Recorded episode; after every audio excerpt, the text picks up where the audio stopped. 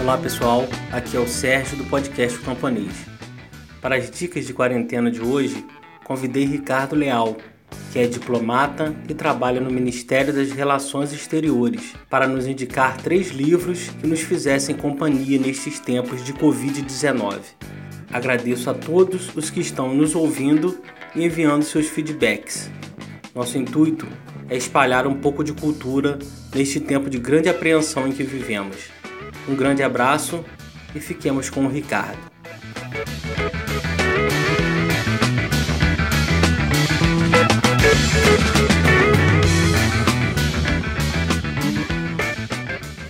Bom, primeiro, é, obrigado ao Sérgio né, pela janela aberta para compartilhar né, essa é, impressão né, sobre três livros que façam companhia nesse tempo de Covid-19.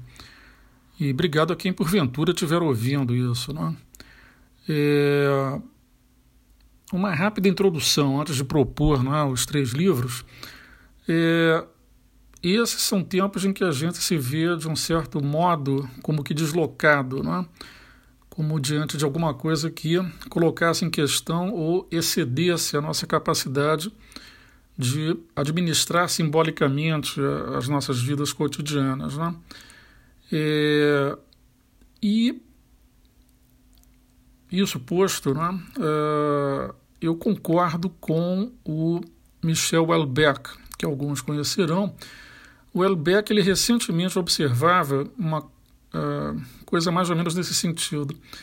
É, a gente não deve esperar que haja, a partir da pandemia, nos planos político, sociocultural, nada que já não estivesse em tendência na realidade histórica desse tempo que a gente vive, que é o nosso.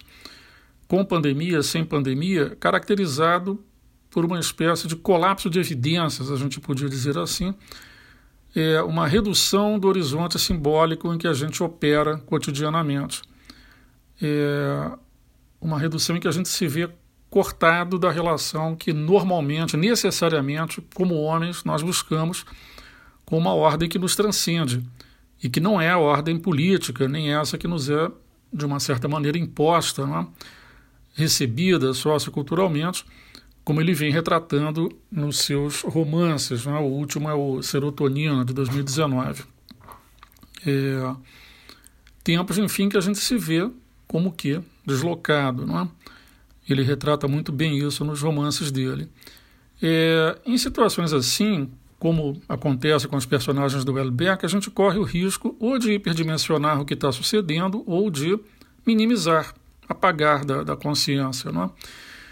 Em ambos os casos, a gente vai tender, hiperdimensionando ou minimizando, a tomar parte pelo todo. A gente se afasta daquela intuição de uma ordem, não é? de um sentido, de um pertencer a algo, a alguém, não é? que nos transcende. De novo, é uma situação típica, quem lê os romances do Albeck vai lembrar das personagens. Não é?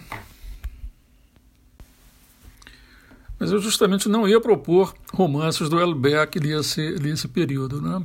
Podem ser até um pouco deprimentes. Né? Eu acho que ele tem muito bom humor, mas é, eu ia propor é, três livros né, que, um pouco ao acaso, no meu entender, e porque são livros com os quais eu andei tendo contato em um momento ou outro da vida, né, eles podem fazer companhia a quem é, deseja ir ao encontro dessa intuição de ordem, não é?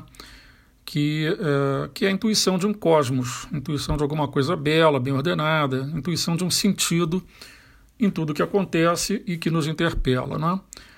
É, o primeiro livro é, seria essa coleção de histórias em que essa intuição do cosmos, diria assim, ela é apropriada em português e numa linguagem que é exemplarmente brasileira. Né?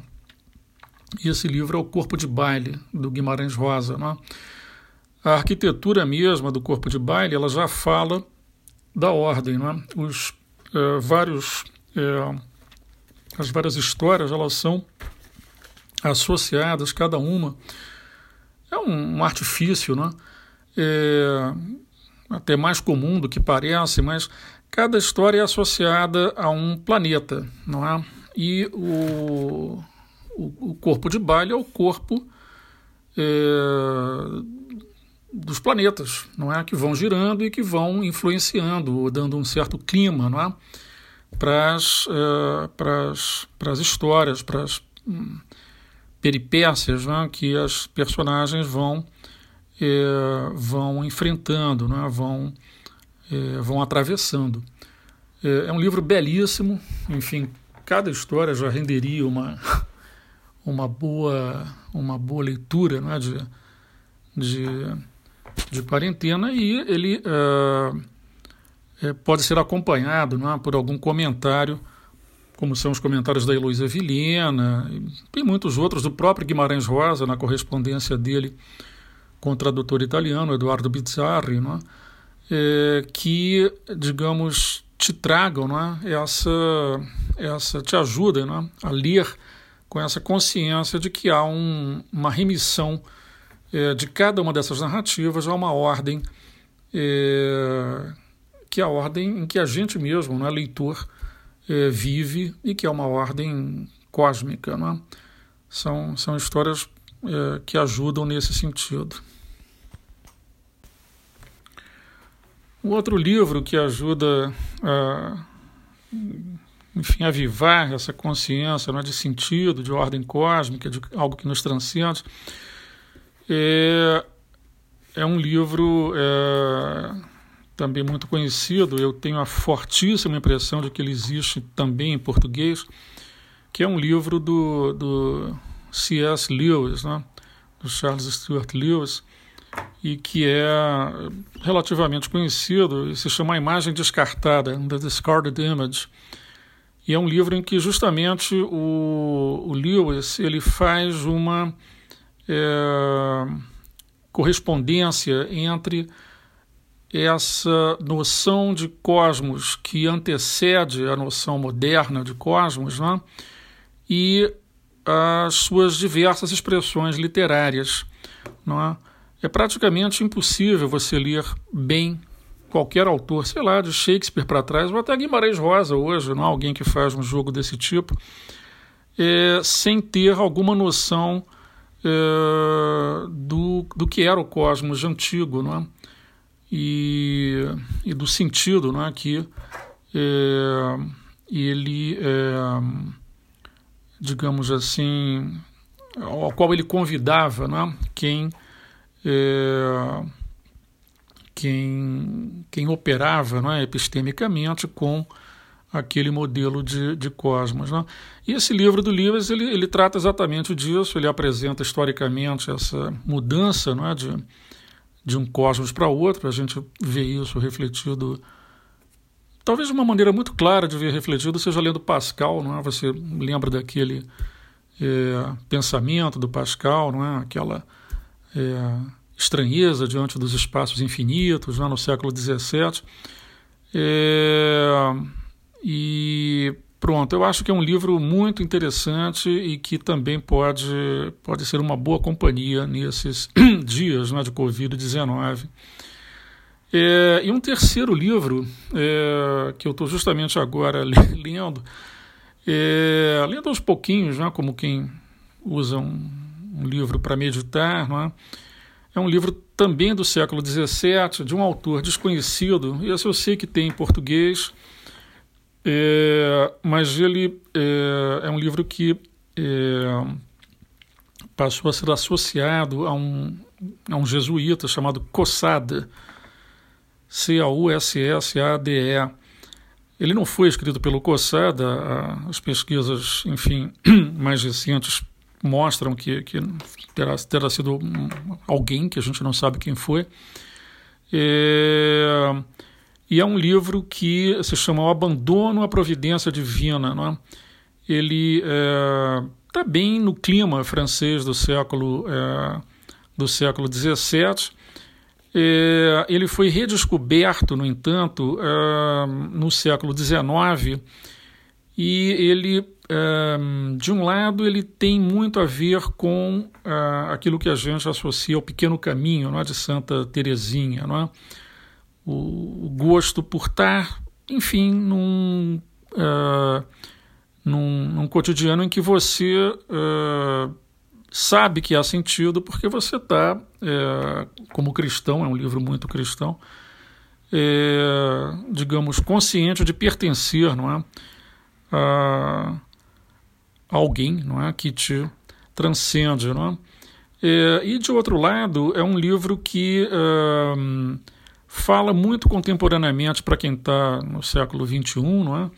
e lembra, por exemplo, é, para mim, pelo menos, né, lembra é, colocações de um autor italiano que é o, é o Luigi Giussani, que é, valoriza muito a experiência, o, o que eles chamam de acontecimento, é? que é o estar diante da realidade tal como ela se apresenta, não é?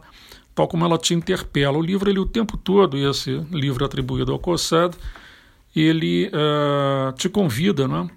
a é, esse abandono à providência divina, que não é quietismo, não é? é quietismo era um, digamos, um, um jeito de é, pensar essas questões de, de, de, sentido, de ligação com Deus. Lá no século XVII gerou uma querela entre Bossuet e, e Fenelon. Mas o livro não é quietista, não é? Está numa outra vibe, apesar de estar naquele ambiente, que era também o de Pascal, enfim. É, e ele, é, como eu disse, ele de fato lembra muito, pelo menos para mim, ele lembra muito de Sane. Ele fala em, em, em acontecimento, evenement, ele é, te convida a estar diante do que acontece, não é? é? mas vendo naquilo que acontece sinal de algo que te, que te transcende, não é? que, enfim, é, que nos transcende a todos, não é? nos transcende. É, a todos nós, criaturas. Não?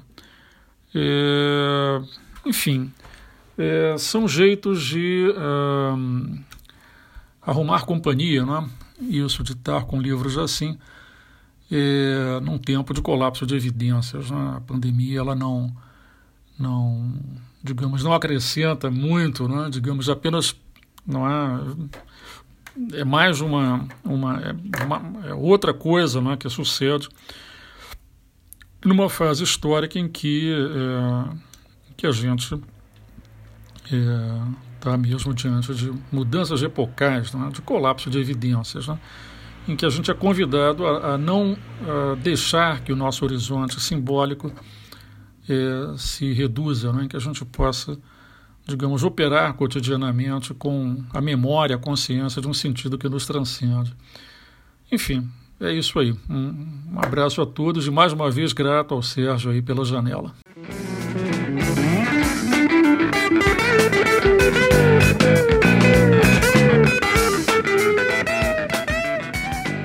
Pessoal, esse foi o Ricardo Leal. O Ricardo deixou uma nota que faz referência às dicas que ele nos deu. A nota diz assim: Em tempo A, referi incorretamente que o livro atribuído a Cossade é do século XVII. De fato, ele traz a marca de ambientes em contato com o quietismo do final daquele século, um pouco assim como a imitação de Cristo, com relação à devócio moderna do século XIV. Na realidade, porém, a composição do abandono à providência divina data do início do século XVIII. B. Avancei um pouco o sinal ao dizer que o livro não é quietista ainda que preliminarmente entenda assim, esta é uma discussão conceitual acima da minha cabeça e das mais difíceis no 600 católico, além de muito lateral neste nosso bate-papo.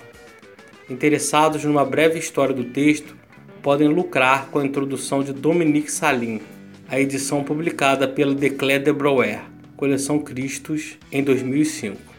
Fim da nota.